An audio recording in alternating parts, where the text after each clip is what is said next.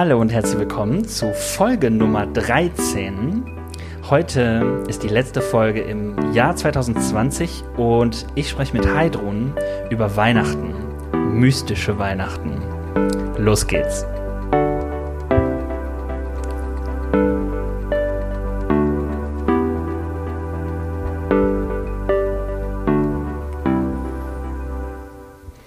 Hallo Heidrun. Hallo Dennis. Heidrun, ich freue mich total, dass wir hier sitzen und reden, äh, dass du dich auf dieses kleine Experiment Podcast mal einlässt ähm, und mit mir über mystische Weihnachten sprichst. Kommen wir gleich zu, warum äh, wir darüber sprechen, aber ich freue mich da sehr drüber, äh, dass du hier bist, weil du bist in meinem Leben jemand, mit dem ich schon ganz viele inspirierende Momente geteilt habe, weil wir schon viele Gottesdienste zusammen gemacht haben. Du bist in der Kirche, wo ich Pastor bin, äh, Moderatorin und ähm, man kann auch sagen Theologin und naja. also fachlich nicht in dem Sinne ausgebildet, wobei du hast auch so eine theologische Ausbildung gemacht. Ja, ne? ich habe so einen Fernkurs gemacht für zwei Jahre. Ah, genau.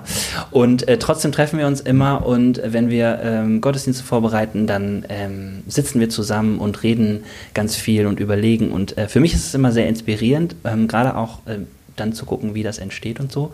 Aber bevor wir loslegen, Erzähl doch mal, wer bist du? Was sollten wir über dich wissen? Was möchtest du, was die Leute in dieser Welt über dich wissen? Also ich weiß nicht, ob man was über mich wissen muss. Ich bin Heidrun, ich bin Mutter von zwei Kindern, aber das ist mittlerweile schon lange her, weil die Kinder haben selber Kinder oder kriegen welche und ich, ja, was muss man über mich wissen? Das, äh, du arbeitest? Ich äh, arbeite in einer Wohnanlage mhm. mit Senioren zusammen mache da das äh, Kulturprogramm, das soziale Programm. Mhm.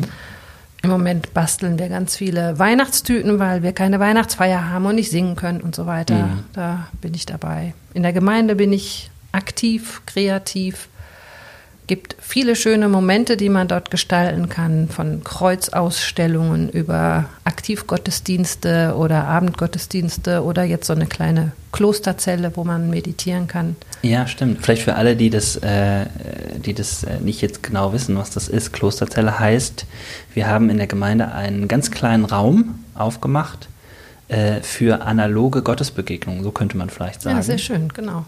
Und das bedeutet, dass Leute vorbeikommen können und was da machen?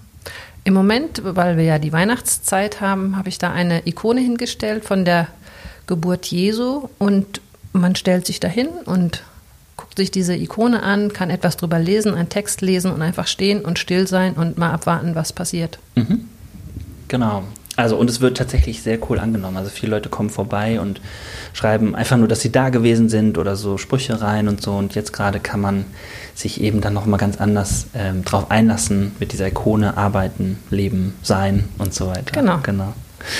Ja, okay. Und ähm, du hast mit mir schon viele Gottesdienste vorbereitet, habe ich jetzt, glaube ich, dreimal gesagt. Ähm, das ist für mich deswegen besonders, weil ich dich ähm, kennengelernt habe in der Zeit und das sehr spannend fand, ähm, was dein ähm, geistliches Leben so ist, was, dich ausmacht als gläubige Frau. Und ähm, da habe ich äh, dich gebeten, komm doch mal vorbei in meinen Podcast und lass uns mal über Weihnachten reden, weil ich auch überlegt habe, wie können wir so eine Weihnachtsfolge aufnehmen, also wie kann ich so eine Weihnachtsfolge produzieren.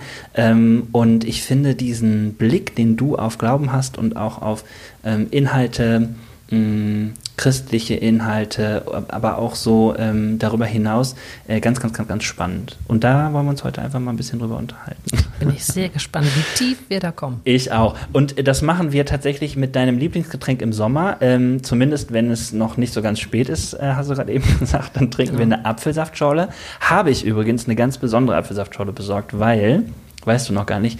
Das ist eine Marke, der Apfelsaft ist eine Marke, die es bei mir immer zu Hause gab. Also da habe okay. ich mich auch ein bisschen gefreut. Die habe ich im Supermarkt entdeckt, habe gekauft. Und wir haben uns gerade ein bisschen umentschieden auch noch, weil wir gedacht haben, ach, so, es ist gerade nachmittags, insofern äh, trinken wir beide ähm, einen schwarzen Tee mit genau. Milch. Und Alternativ Zucker. hätten wir den Glühwein nehmen können, aber das ist ein bisschen früh jetzt. Genau. Wir sprechen, glaube ich, genug über Spiritus und so, das wird schon.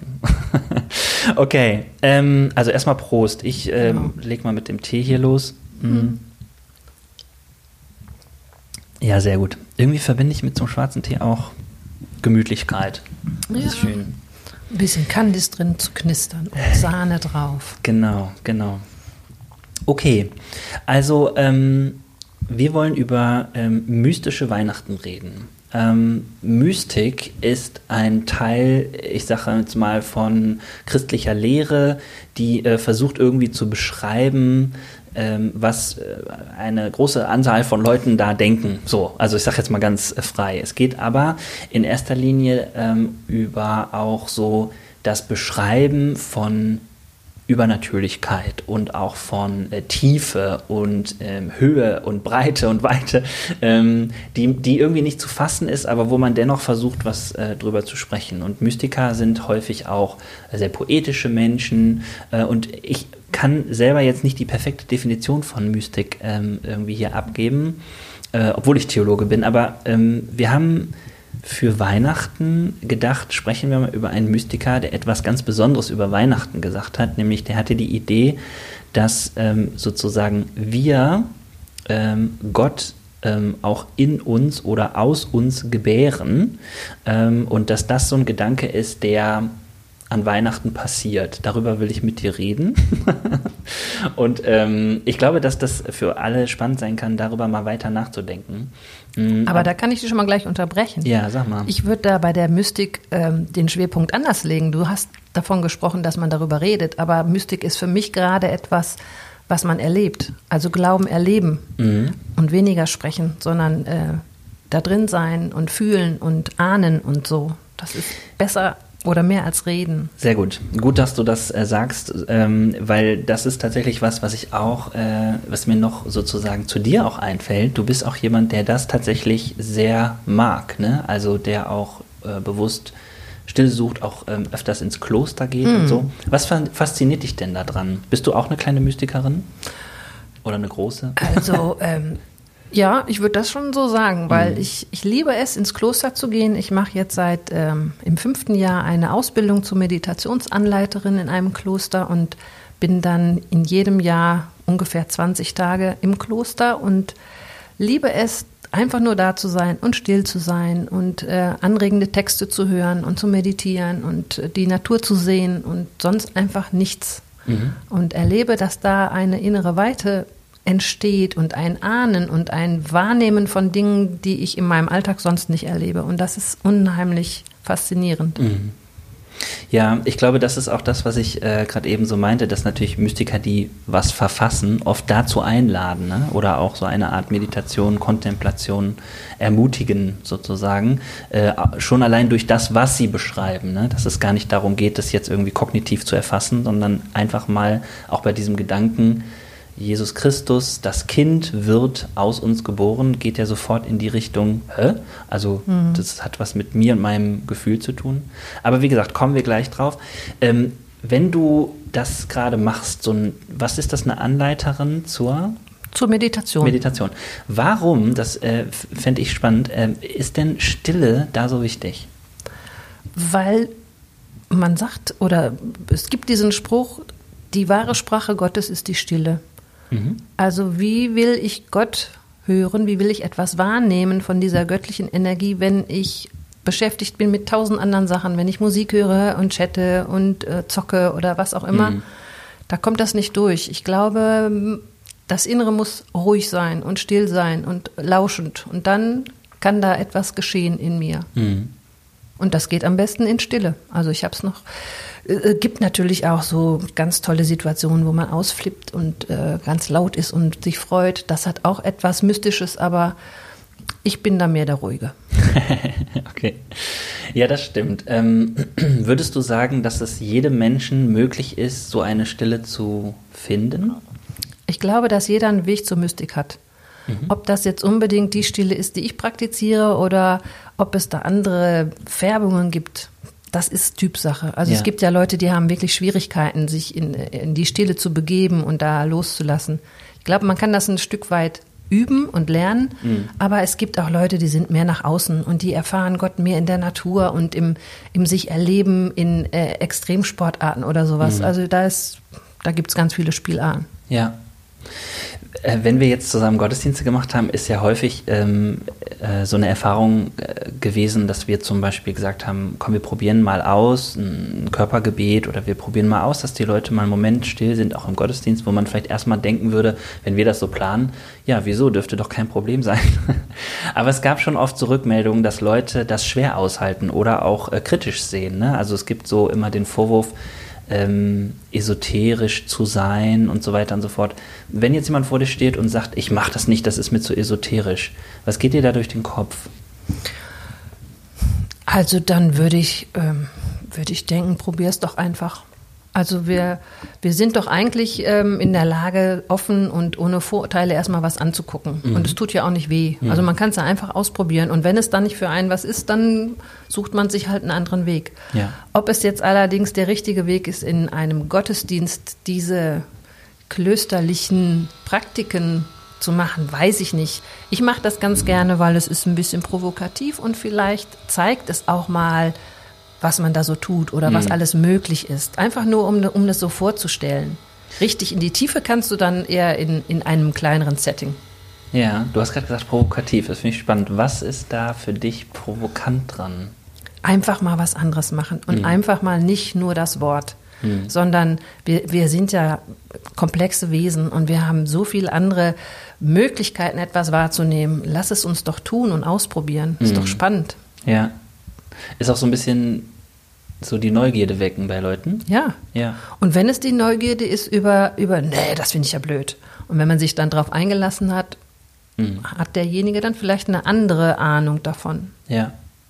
Ich muss auch zugeben, dass ich da selber auf so einen Prozess gegangen bin. Ich weiß, dass ich am Anfang, ähm, als ich angefangen habe, Pastor zu sein, hier in äh, unserer Gemeinde häufig das Gefühl hatte, dass es Leute gibt, die zum Beispiel sowas wie so, eine, so ein Morgenlob, nennt man das ja, ne, mhm. wenn wir unterwegs sind auf Klausuren oder so, oder wenn wir ähm, nach einer Sitzung irgendwie noch gemeinsam den Tag beschließen oder so.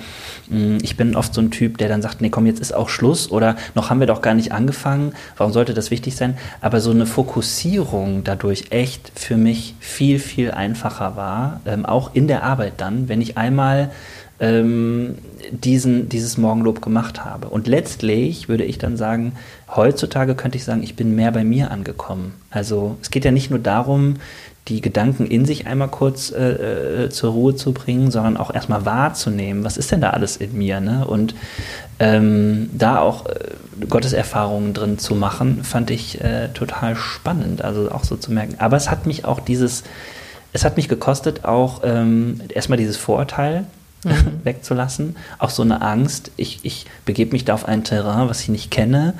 Ähm, auch so dieser Begriff Esoterik, wo du so denkst, ja, wofür habe ich, wovor habe ich da eigentlich mhm. Angst, sozusagen so. Ne? Gut, aber das ist äh, was, da hast du auch echt geholfen oder mir auch geholfen, mich äh, da zu öffnen. Ähm, wenn du für dich ins Kloster gehst, also das jetzt nicht lernst, ähm, was bringt dir das? Was gibt dir das? Ähm, also ich habe jetzt nach dem fünften Jahr, oder ich, ich bin ja schon länger unterwegs, nur diese Ausbildung ist eben so. Ich habe festgestellt, dass ich da ganz viel Kraft rausgezogen habe. Ich habe lange Zeit meine Mutter gepflegt und mhm. das war sehr kräftezehrend. Ich habe viele Erfahrungen mit äh, Helfern gehabt in dieser Zeit, die meine Mutter mitgepflegt haben. Mhm. Und ich war sehr dankbar dafür, nicht sofort in Panik geraten zu müssen, wenn da irgendetwas Schwieriges gewesen ist. Also mhm. ich bin ruhiger geworden oder gelassener. Mhm. Klappt nicht immer, aber so eine, so eine, Grund, äh, so eine Grundhaltung ist das. Ja. Und äh, ich meditiere im Moment jeden Morgen und habe ja. so den Eindruck, dass ich, ähm, ja, es ist einfach eine Ruhe, auf der ich Entscheidungen treffen kann. Cool, ja. Hilft mir zwar im Moment nicht, in den Schlaf zu kommen, das muss ich noch üben, wenn dann viele Gedanken sind, aber ähm, ja, dieses, dieses geduldig sein und dieses Vertrauen, das ist dadurch schon gewachsen. Mhm. Und äh, wie, an welcher Stelle spielt Gott da für dich eine Rolle? Gott ist das äh, drin und drum und drunter und drüber. Also okay. das, ich habe eine, eine unheimliche Sehnsucht nach Gottesbegegnung. Mhm und habe da auch einen ganz weiten Weg gemacht, weil ich so, weiß ich nicht, vor 10, 15 Jahren durch viel Lesen immer mehr dahin gekommen bin, dass das Gottesbild so nicht stimmt für Mhm. mich. Das, also diese persönliche Beziehung zu Gott, das hat immer mehr gebröckelt Mhm. und ähm, mit Jesus, Jesus war nie mein bester Freund. Mhm. Auch wenn ich in einer Gemeinde aufgewachsen bin, in der das so ist. Immer gesagt wurde? Ja, Mhm, das mhm. äh, gehört einfach dazu. Ähm, von daher, Kannst du sagen, warum? Also warum war Jesus nicht dein bester Freund? Jesus war, war ein ganz faszinierender Mensch, ja. der sich in seinem Leben, der muss irgendwas wahnsinnig Tolles mit Gott erlebt haben. Der muss so gefüllt sein von, von Gottes Gegenwart, dass er so leben konnte, wie er gelebt hat. Also absolut nachzufolgen ist es wert. Mhm. Aber Gott ist für, Jesus ist für mich nicht Gott. Also ich bete Jesus nicht an. Ich bete, bete zu Gott. Und bin froh, dass Jesus mir diesen, diesen Gott nahegebracht hat Ja. und persönlich gemacht hat und mir gezeigt hat, wie das sein kann, wenn ich, wenn ich mit Gott in Beziehung stehe. Das alles ist Jesus. Und er ist bestimmt auch noch mehr. Da ist auch noch irgendein Geheimnis dran. Aber es ist eben, mein erster Bezugspunkt ist das Göttliche, das, das, dieses Geheimnis, dieses, was mich umfasst und was mich wärmt und was mich immer wieder ins Staunen bringt. Ja. Und ähm, du hast gesagt, dass das ja so ein Wandel bei dir war, ne? Also das Gottesbild hat einen Wandel erlebt. Was war vorher das Gottesbild? Oder ging es da um diesen Jesus? Nee, vorher war das Gottesbild, Gott ist mein lieber Vater. Der, mein lieber Vater im Himmel, mit dem kann ich sprechen, den kann ich um alles bitten, den kann ich fragen.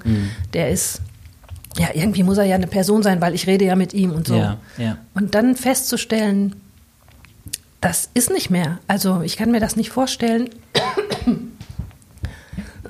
Ich kann mir das nicht vorstellen, dass da irgendwo ein, eine Person ist. Wo soll die sein? Mhm. Also Gott muss irgendwas anderes sein. Mhm. Im, Im Sinne von äh, mehr oder so? Ja, mehr. Irgendein Wesen, irgendeine Energie, irgendetwas, was mich trägt Mhm. und was trotzdem noch die Qualität von Person hat. Ah, okay. Aber nicht, nicht so, ne, ähm, als Mensch. Ja, ja, ja. Und wenn, wenn ich glaube, wenn ich nicht mehr glaube, dass Gott mein Vater ist, dann kann ich auch nicht denken, dass Jesus der Sohn von Gott ist. Also da sind, da reden wir über, über Dinge, die so nicht sind. Mhm. Also das sind, ähm, wie soll ich das sagen? Festschreibungen, die gelten nicht. Mhm, mhm. Ich habe immer das Gefühl, wenn du das sagst, dass es ähm, immer so Ja und Nein ist. Ich weiß nicht, ob das stimmt, aber ich habe immer das Gefühl, ähm, äh, wenn du jetzt zum Beispiel sagst, ähm, Gott ist nicht Vater, dann wehrst du dich gegen ein Bild, was du hast, aber irgendwie ist er doch Vater äh, an manchen Stellen, aber anders sozusagen. Ist das so richtig verstanden oder wehrst du dich komplett gegen den Vater zum Beispiel jetzt? Also ich habe einen ganz tollen Vater gehabt. So, ich Vaterfigur finde ich toll. Ja. Und das Göttliche hat sicherlich auch väterliche Aspekte, hat aber genauso viele mütterliche Aspekte erstmal. Und dann, ich, ich wehre mich auch dagegen, wenn man, wenn man jetzt sagen würde, Gott ist der König. Gott ist für mich nicht mit solchen Attributen zu bezeichnen. Ja. Gott ist eine Energie, Gott ist Liebe vielleicht oder Gott ist Weite und ja, wir werden das nicht wissen, was Gott ist. Ja, okay. Und wir, wir benutzen einfach diese Begriffe, um das irgendwie äh, in den Griff zu bekommen. Zu begreifen, ja, ja. Aber wir können es nicht greifen. Mhm. Okay, aber also verstehe ich dich richtig. Äh, Das heißt, dir sind die Begriffe zu, äh, zu wenig, so? Zu menschlich. Zu menschlich, okay, ja. Ja, das ist das, was ich tatsächlich total spannend finde, weil es gibt so ein, es gibt so einen Teil in mir, der sagt, wie, du glaubst nicht an Gott als Sohn, als Gott als Vater und so weiter und so fort. Was glaubst du denn dann? So, ne? Und gleichzeitig äh, finde ich es aber super herausfordernd, weil ich denke, das ist immer so das, was ich verstehe, dass du gleichzeitig aber wieder sagst, ähm, naja, das ist mir einfach zu wenig. Also es geht jetzt gar nicht darum, das nur zu verneinen und zu sagen, ich glaube nicht, so, sondern du suchst nach Gott äh, in der Gänze und in seinem Geheimnis, mit dem Wissen sozusagen, ähm, dass das wahrscheinlich auch nicht voll immer oder je klappen wird, sagen wir es mal so. Ist so richtig verstanden? Ja. Okay. Ich finde es auch schön, wenn man äh, diese Bandbreite noch mal ein bisschen erweitern würde, eben dieses Mütterliche von Mhm. Gott mal Ja. so einüben könnte, dass man auch von Gott als sie spricht. Mhm. Wer sagt denn, dass es ein Er ist? Also da, da sind wir schon wieder so eng. Ja, ja, ja. Aber das heißt, du könntest einen Gottesdienst machen, wo Leute sagen, ich brauche jetzt mal Gott als äh, äh, Vater und nächste Woche machen wir Gott als Mutter und danach machen wir Gott als so und so? Ja. Okay. Könnte ich machen. Ja. Es gibt ja mittlerweile auch die Bibel in gerechter Sprache. Mhm. Die wechselt da auch sehr in den Anreden und ja. hat da eine andere Bandbreite. Und es würde uns, würde uns, glaube ich, sehr befreien, wenn wir da etwas offener werden. Ja. Ja, ich denke auch immer, das ist ja so das klassische Beispiel, ne? Äh, Gott als Vater. Was ist denn mit allen Leuten, die aber kein ähm, mhm. gutes Vaterbild haben, weil sie kein gutes Vorbild hatten oder weil sie ähm, vielleicht auch gar nicht es gibt ja auch Leute, die haben eine tolle Familie, können damit aber nichts anfangen. Also die haben einfach nicht diesen Bezug, dass sie sagen, ich, ich, ich sage jetzt, äh, Gott ist mein Vater. Es gibt äh, darüber hinaus auch Leute, kenne ich viele, die sagen, äh, das, vor allem das, das ist Gott für mich und so. Ähm, aber ich verstehe auch, wie du sagst, äh, dass so, dass ähm, diese Auseinandersetzung da vielleicht zu wenig stattfindet, dass man sich auch befreit von dieser einen Zuschreibung so. Ne? Gott als Vater, Jesus als bester Freund ist noch eine gute Zuschreibung. Das passiert ja auch häufig. Ne? Das ist halt äh, in Jugendgottesdiensten, in Gottesdiensten grundsätzlich, äh, wenn man Leuten von Jesus weitererzählt und sagt, das ist, der ist wie so dein bester Freund sozusagen so. Ne? Und dann ist natürlich auch äh, trotzdem schwierig zu erklären, ja, und der ist dann irgendwann ans Kreuz gegangen. Ah. Okay, mein Freund geht ans Kreuz, krass. So ja. kann man sich dann wieder auch schlecht vorstellen. Mhm. So, ne? Also ich finde das im Moment spannend, mit meiner Enkelin so die Weihnachtsgeschichte zu visualisieren. Mhm. Und ich ertappe mich dabei, dass ich genau diese Worthülsen, genau ja. diese äh, Dinge erzähle, wie ich das gelernt habe. Und mhm. habe dann hinterher gedacht, ja, wir sind einfach nicht in der Lage, anders davon zu sprechen, weil es ein Geheimnis ist. Und wir haben irgendwie versucht, mit diesen Worten dieses Geheimnis begreifbar zu machen. Finde ich total gut. Also das mal kurz festzustellen, so. es ist halt auch unsere Begrenztheit. So, ne? Ja. ich, ich glaube auch, im Studium hat eine ähm, Professorin von mir äh, gesagt, ähm, Theologie ist zu 80 oder 90, weiß nicht mehr genau, Prozent äh, Biografie. Und an so einer Stelle merkt man das mhm. einfach, ne? wenn man erzählt, äh, wenn man Kindern erzählt oder wenn man ähm, etwas nacherzählt, merkt man, wie auf einmal Worthülsen über die Lippen kommen, wo man selber denkt, nee, eigentlich würdest du es vielleicht gar nicht so sagen, aber zack, da sind sie. Äh, ja, und trotzdem schätze ich das an dir äh, sehr, dass ähm, wir uns irgendwie gemeinsam auch darum bemühen, ne, zu überlegen, ja genau, wie machen wir das? Äh, die mütterliche Seite von Gott sozusagen, mhm. ähm, die kommt in der Bibel vor, das ist so, ähm, aber gleichzeitig äh, ist sie natürlich durch die Geschichte, Kirchengeschichte, äh, durch die historische Geschichte und wie patriarchalisch wir aufgewachsen sind oder so, ähm, und auch immer noch unterwegs sind, auch im Glauben, ähm, ist sie einfach viel hinten runtergefallen so, ne? und nicht erwähnt worden und so. Und die Frage ist zum Beispiel, was würde eigentlich in unserem Glauben passieren, wenn wir uns dem nochmal neu widmen? So, mhm. ne? Ja, aber jetzt hast du gerade schon so schön die Überleitung gemacht. Du hast mit deiner Enkelin die Weihnachtsgeschichte ähm, erzählt ähm, und erzählst ihr dann von Jesus, der geboren wurde, mhm und Maria und Josef und den Hirten und, den Hirten und so weiter. Mhm. Und es gibt einen Mann, der heißt Johannes Scheffler, der wird aber auch Angelus Silesius genannt. Der lebte 1624 bis 1677, habe ich recherchiert.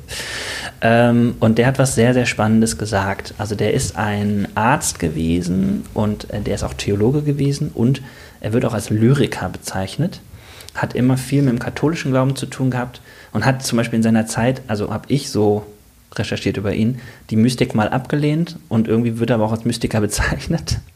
ähm, das ist so als Hintergrundwissen. Aber dieser Mann mh, mm, hat viele faszinierende ähm, Gedichte geschrieben und Texte geschrieben, die immer noch sehr in dieser Welt nachklingen, obwohl sie schon so alt sind.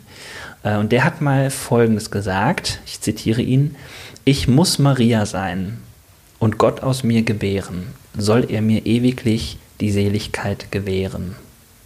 Kannte ich noch nicht, aber wunderschön. Ja, ich muss Maria sein und ja. Gott aus mir gebären, soll er mir ewiglich die Seligkeit gewähren. Ähm, ich würde gerne mit dir über diesen Gedanken weitersprechen. Ja, gerne, gerne. Sehr spannender Gedanke. Ähm, dieses, dass Gott aus mir geboren wird, das hast du selber mal irgendwann in einem Gottesdienst gesagt. Deswegen bin ich überhaupt auf diesen äh, Podcast, auf diese Folge mit dir gekommen. Und es ist natürlich ein Gedanke an Weihnachten, wo ich mir vorgestellt habe, wenn jetzt jemand diese Folge hört und dann in seinem Heiligabend-Gottesdienst sitzt, vielleicht ist das nochmal ein anderer Zugang dazu. Wie würdest du Weihnachten feiern, wenn du diesen Gedanken, oder was bedeutet dir Weihnachten, wenn du diesen Gedanken bedenkst?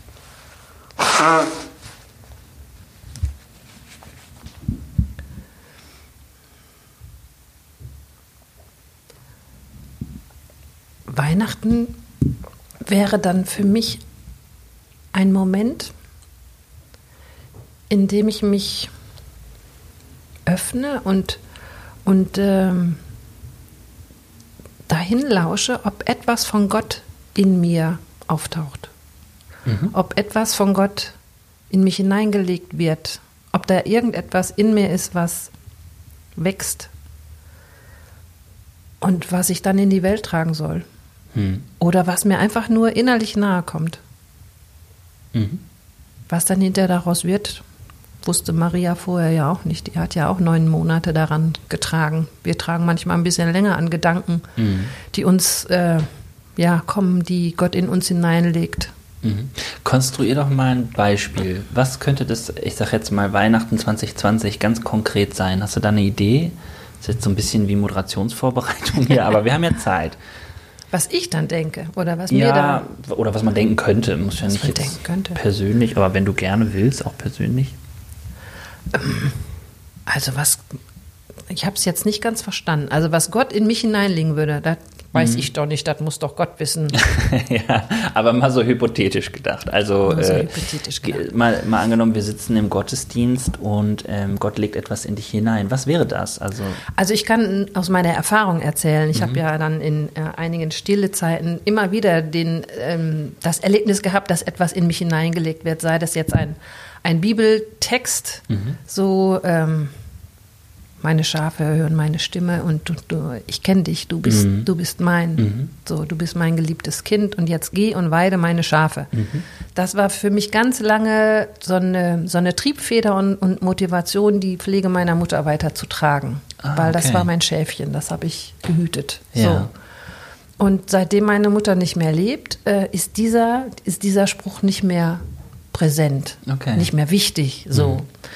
Dann habe ich erlebt, dass ich, ähm, ja, ich, irgendwo habe ich so einen Wunsch in mir, etwas, etwas aufzubauen, eine Möglichkeit, einen Raum zu schaffen, diese Stille weiterzugeben oder diese, diese Gebetsform weiterzugeben. Ja. Das ist etwas, was da irgendwo in mir schlummert, aber es ist noch, ich bin noch in der Schwangerschaft da. Okay, okay.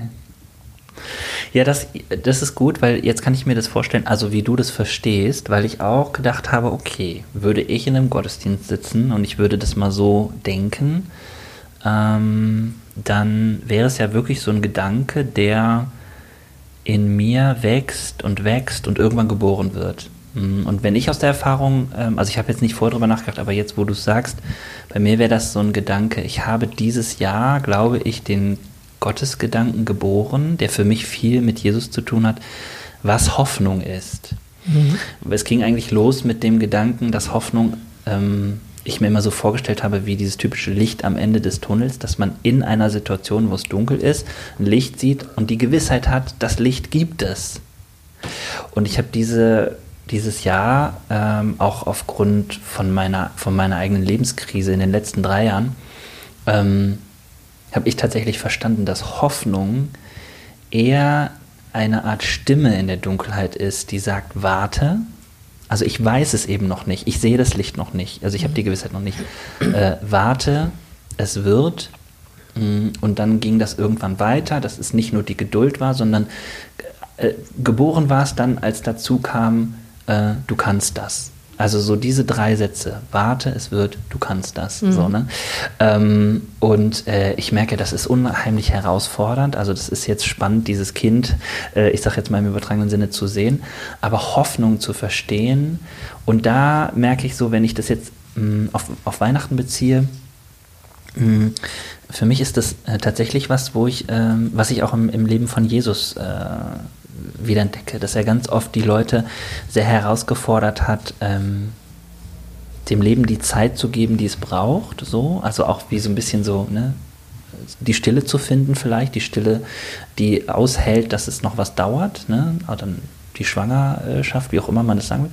Und dann irgendwann aber zu merken, so und jetzt gibt es aber so eine Art Höhepunkt und jetzt gibt es auch so eine Enge vielleicht so. Und das äh, verbinde ich zum Beispiel total auch mit, mit äh, Kreuz, ähm, diese, diese, diese große Ansammlung von Schmerz und dann so eine Art Geburtsmoment, wo es aber neues Leben gibt, also so dieses Wiederauferstehen von Jesus. Das ist jetzt ein bisschen abgefahren, alles mhm. zusammen in einen Topf geworfen, aber für mich ist das Bild klar, dass ähm, quasi Hoffnung äh, geboren wird in mir und wirklich neu geboren wurde.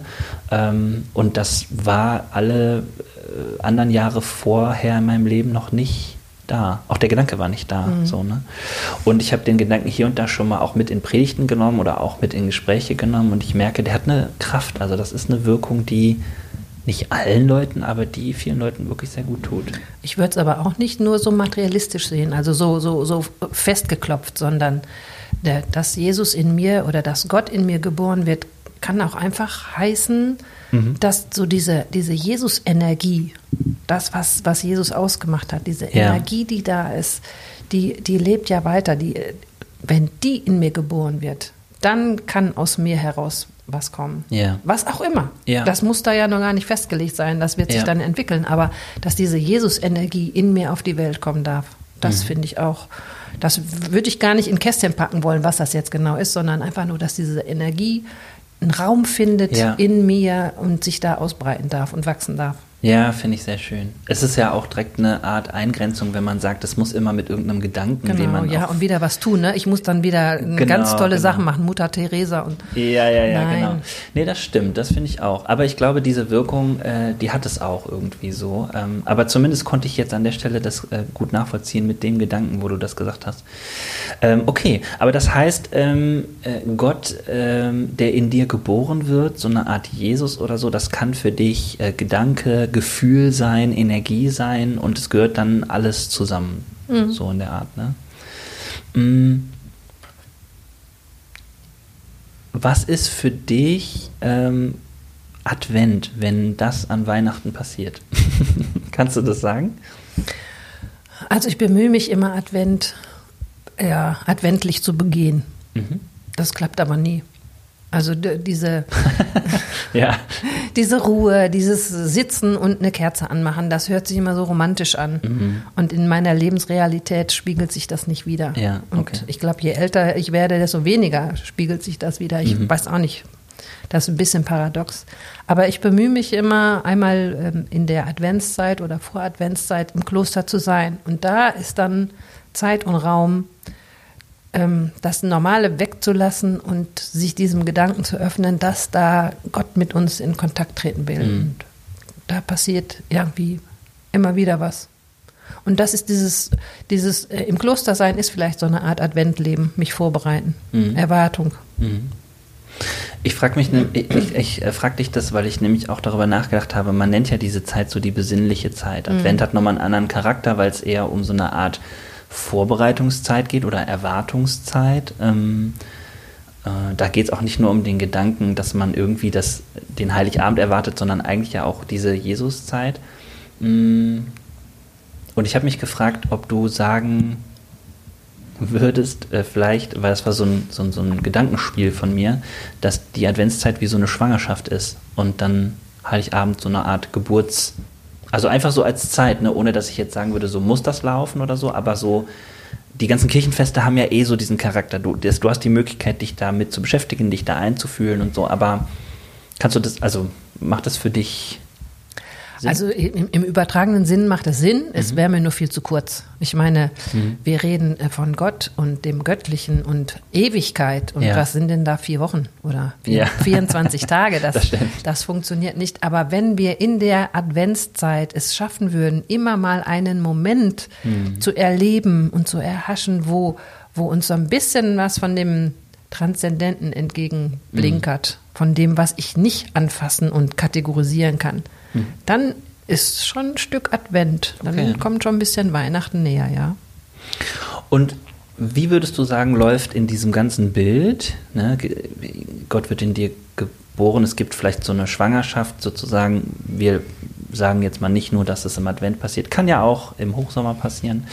Aber ähm, wie funktioniert das mit der Zeugung? Und jetzt nicht falsch verstehen, sondern ähm, wie, wie läuft das bei dir, dass so ein Gedanke ankommt, ganz konkret? Was, was machst du? Also du hast eben zum Beispiel vom Kloster erzählt und du hast gesagt, da gab es so einen Gedanken, der kam auf einmal, kam dir auf einmal. Wie funktioniert das bei dir? Ja, der kommt dann einfach. Also das ist dann, in, dann denke ich das auf einmal. Mhm. Und dann kommt er wieder.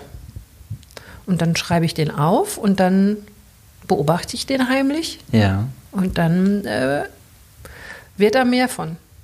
Oder er taucht wieder unter und kommt dann irgendwann wieder. Oder es gibt eine Situation, wo sich auf einmal alles verändert. Mhm. So, wo ich dann davor stehe und denke, das gibt's doch gar nicht. Mhm. Dass sich das jetzt so entwickelt. Das, sowas finde ich spannend. Und da, ja, da blitzt so ein bisschen Gottes Wirklichkeit auf ja. bei mir. Mhm. Und ist das, äh, kannst du das verorten? Ist das Kopf, Herz, Bauch? Alles. Das ist nicht Kopf, das ist nicht, das ist auf einer anderen Ebene. Okay, ja. Das, nee, der Kopf, der würde das gleich wieder versuchen einzuordnen und zu mhm, beschreiben mm, und mm. festzuklopfen. Das ist, das ist ganz viel Gefühl, Empfindung, mm. Ahnen auch. Mhm. Ja, das kann man nicht beschreiben. ja, das ist ja auch irgendwie gut, ne? Also wir können es nicht beschreiben, wir versuchen es aber mal. Ähm, aber äh, finde ich interessant, dass du sagst, es ist auf jeden Fall nicht Kopf, sondern bei dir ist es irgendwie Ahnen. Ist es so intuitiv? Oder ist das auch zu wenig? ja, intuitiv kann ich gar nicht richtig übersetzen. Es fühlt sich was in mir. Mhm. Da, irgendwas bewegt sich da in mir. Okay. Und könntest du dir vorstellen, dass es Leute gibt, die sagen, aber bei mir geht es gerade im Kopf los? Ja. Ja? Es gibt auch viele Leute, äh, da geht es ähm, ja, beim Schreiben los oder mhm. beim Malen oder beim Holzhacken. Also das, das, ja. wir sind so unterschiedlich und das Tolle ist, dass äh, diese göttliche Energie es schafft, jedem auf seine Weise zu begegnen. Mhm. Und deswegen ist mein Weg nicht einer, vielleicht. Vielleicht, ja. vielleicht gehst du ein Stückchen mit. Ja, ja. So, aber da hat jeder so seinen eigenen Weg und Rhythmus. Mhm.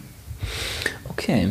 Hast du das schon mal erlebt, wenn du jetzt sagst, äh, also das ist sehr individuell, dass es trotzdem so eine Art Gemeinsames auch daran gibt mit anderen Menschen? Auf alle Fälle. Ja. Also ich ähm, meditiere ja jeden Morgen alleine. Ja. Und äh, bin, ja, ich merke, es funktioniert besser, wenn ich das mit mehreren mache. Ich habe eine Gruppe, wir treffen uns jetzt leider nicht. Äh, wir meditieren im Kloster gemeinsam und wenn wir da in so einer großen Runde von 20 Leuten sitzen und gleichzeitig meditieren, da ist eine Energie im Raum und eine Stille und eine Wahrhaftigkeit, das kann man nicht alleine erleben. Mhm. Das trägt. Und wenn man das dann noch im Kloster macht, wo die, wo die Wände getränkt sind ja. von dieser meditativen Haltung, ja. das ist, das ist unvergleichlich. Okay. Aber es gibt mittlerweile auch, wir haben uns jetzt verabredet, zu dritt zum gleichen Zeitpunkt zu meditieren. Mhm. Und schon alleine dieses Wissen, mhm. dass zu meinem Punkt, wenn ich da sitze und meditiere, zwei andere auch da sitzen, schon das hält einen anders in der, in der Meditation fest und gibt eine, ein anderes Standing. Ja. Und das ist, das kannst du nicht berechnen, beschreiben, das ist einfach, ja, mhm. was anderes, was Transzendentes. Ja, okay, cool. Ja, und tatsächlich finde ich unglaublich, ähm, beeindruckend und inspirierend, wenn du das so sagst, dass das so, also das ist was sehr, sehr Leidenschaftliches, so hört sich das von, mhm. von dir an. Was ist denn dann Gebet? Gebet ist genau das, vor Gott sein. Okay. Oder das hört sich wieder so fromm an. Gebet ist für mich sein, alles andere sein lassen, mhm. so gut wie es geht. Mhm. Die Gedanken immer wieder wegzuschieben, die unausweichlich kommen. Mhm und dann mit so einem inneren lauschenden Ohr da zu sein. Mhm.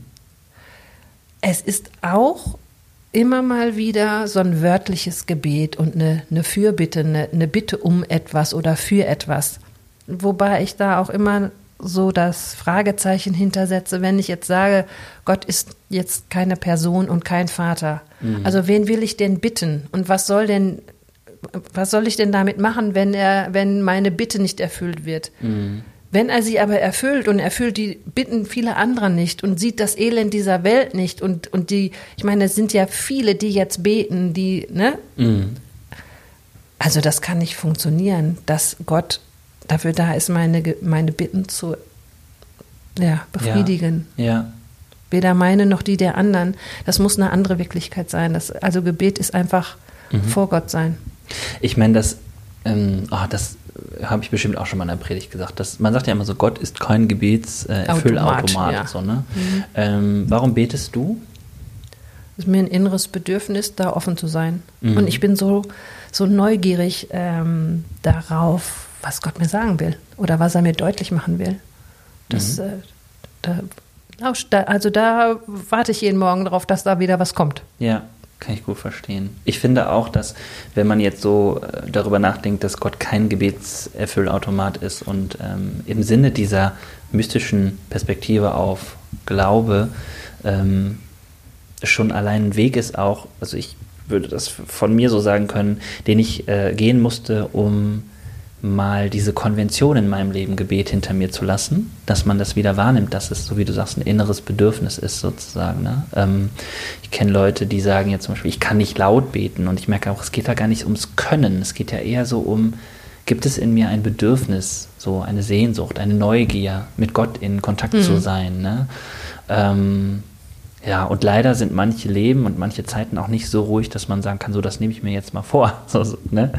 Aber ja, ähm, insofern verstehe ich das jetzt ähm, und würde auch, ja, würde auch sagen, dass ich das, ähm, dass ich das schon manchmal als einen tollen Gedanken finde oder auch eine Art ähm, tolle Wirkung, göttliche Energie, wenn man zum Beispiel schon allein diesen Gedanken mal geht. So, was ist das mit Gott in in Kontakt kommen, Gott begegnen und so weiter. Was ist das äh, in mir sozusagen? Ne?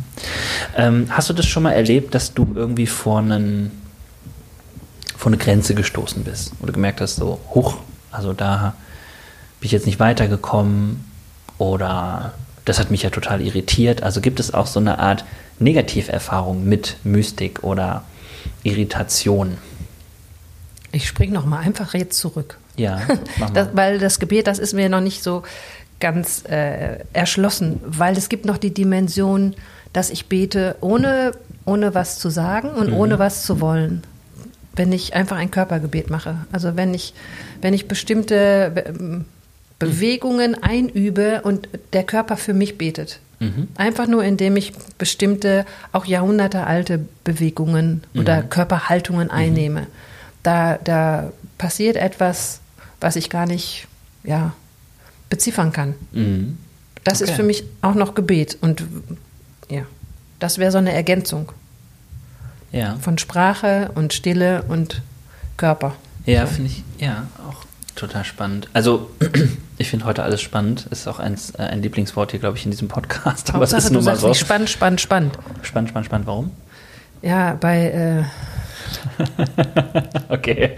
Ähm, ähm, ja, ich habe, äh, ich, also sorry, der Gedanke, mh, mm, Finde ich gut, dass du es nochmal ergänzt, weil ähm, äh, gerade sowas wie Körpergebet ist was, was ich auch äh, kennengelernt habe durch dich oder durch andere, ähm, auch zum Beispiel morgens oder so, ähm, und diese Dimension damit reinzunehmen, dass wir ja ähm, als Wesen ähm, da auch äh, in bestimmten Haltungen äh, etwas Besonderes erleben. Also ne, nicht, wie du auch sagst, manchmal Jahrhunderte alt oder so.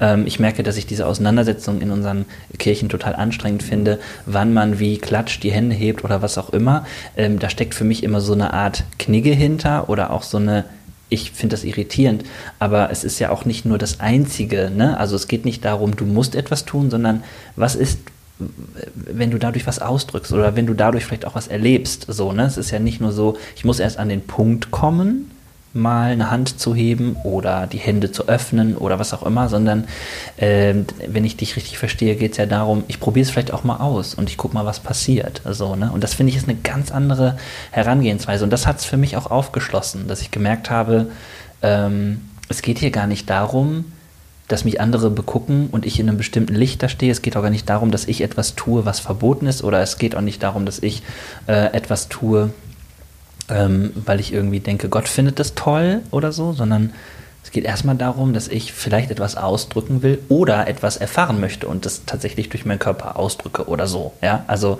da bin ich meiner Meinung nach viel mehr bei dem, was wir gerade so beschreiben als Gebet. Es geht um eine Gottesbegegnung Punkt. so. Und wenn ich mir dann noch vorstelle, dass eigentlich Gott selber in mir betet, ist das nochmal eine andere Dimension. Weil eigentlich brauche ich gar nichts machen. Ach, denn der cool. Geist betet ja in mir. Cooler Gedanke, ja. Also warum mache ich mir so einen Stress? Ja. Ich brauche das nicht. Ich brauche einfach nur sein. Und, und wenn ich nur da stehe und die Hände aufhalte, so. Schön, ja. Ach, schön. Weißt du was? Wir lassen die Frage mit der Irritation einfach mal weg. Habe ich geschafft. Heute, heute machen wir das nicht. Weil ich ähm, das einfach irgendwie nicht so gern ans Ende setzen will. Aber ich will heute eh die Folge nochmal anders beenden. Ich habe noch einen anderen Text von dem Herrn Silesius oder Johannes Schäffler äh, gefunden. Ähm, aber ich würde so zum Abschluss des Gesprächs mit der Mystikerin also erstmal frage ich dich, gibt es noch irgendwas, was du sagst, das, das wird das hier jetzt noch, das muss unbedingt noch rein, das möchtest du unbedingt noch sagen zur Mystik oder zu deinem Weg oder so? Du wolltest doch die, die Sendung jetzt beenden. Also ja. frag mich das dann lieber nicht. ja, ein bisschen Zeit hätten wir noch. Und ich will mit dir noch ans Lagerfeuer. Aber ähm, du bist ja jemand, der auch äh, manchmal sowas auf der Zunge hat und das will ich dir irgendwie die Gelegenheit geben. Aber hast du nicht. Nö. Okay. Mmh ich finde den Gedanken nämlich zum Abschluss wirklich schön, dass du sagst, letztlich ist es Gott in mir, der betet. Das äh, schießt ja an, an äh, dieses, äh, dass Gott in mir geboren wird, sozusagen, wo wir an Weihnachten sind. Und ich mag wirklich diesen Gedanken, auch gerade für diese Zeit und in diesem Jahr, wo wir sind, ähm, das nochmal so zu denken. Es ist nicht nur ich, meine Fähigkeiten, meine Unfähigkeiten, sondern ähm, es ist Gott in mir. Und das ist spannend zu entdecken, aber es ist auch manchmal spannend, einfach damit zu sein. So, ne? Das mag ich sehr. Ähm, Heidrun, hast du Lust, nochmal eine Runde ans Lagerfeuer mit mir zu gehen? Ja, klar. Ich erkläre dir auch, was dann passiert. Lagerfeuerbekenntnis heißt, ähm, alle meine Gäste kriegen die gleichen Aussagen ähm, von mir und ähm, führen sie fort.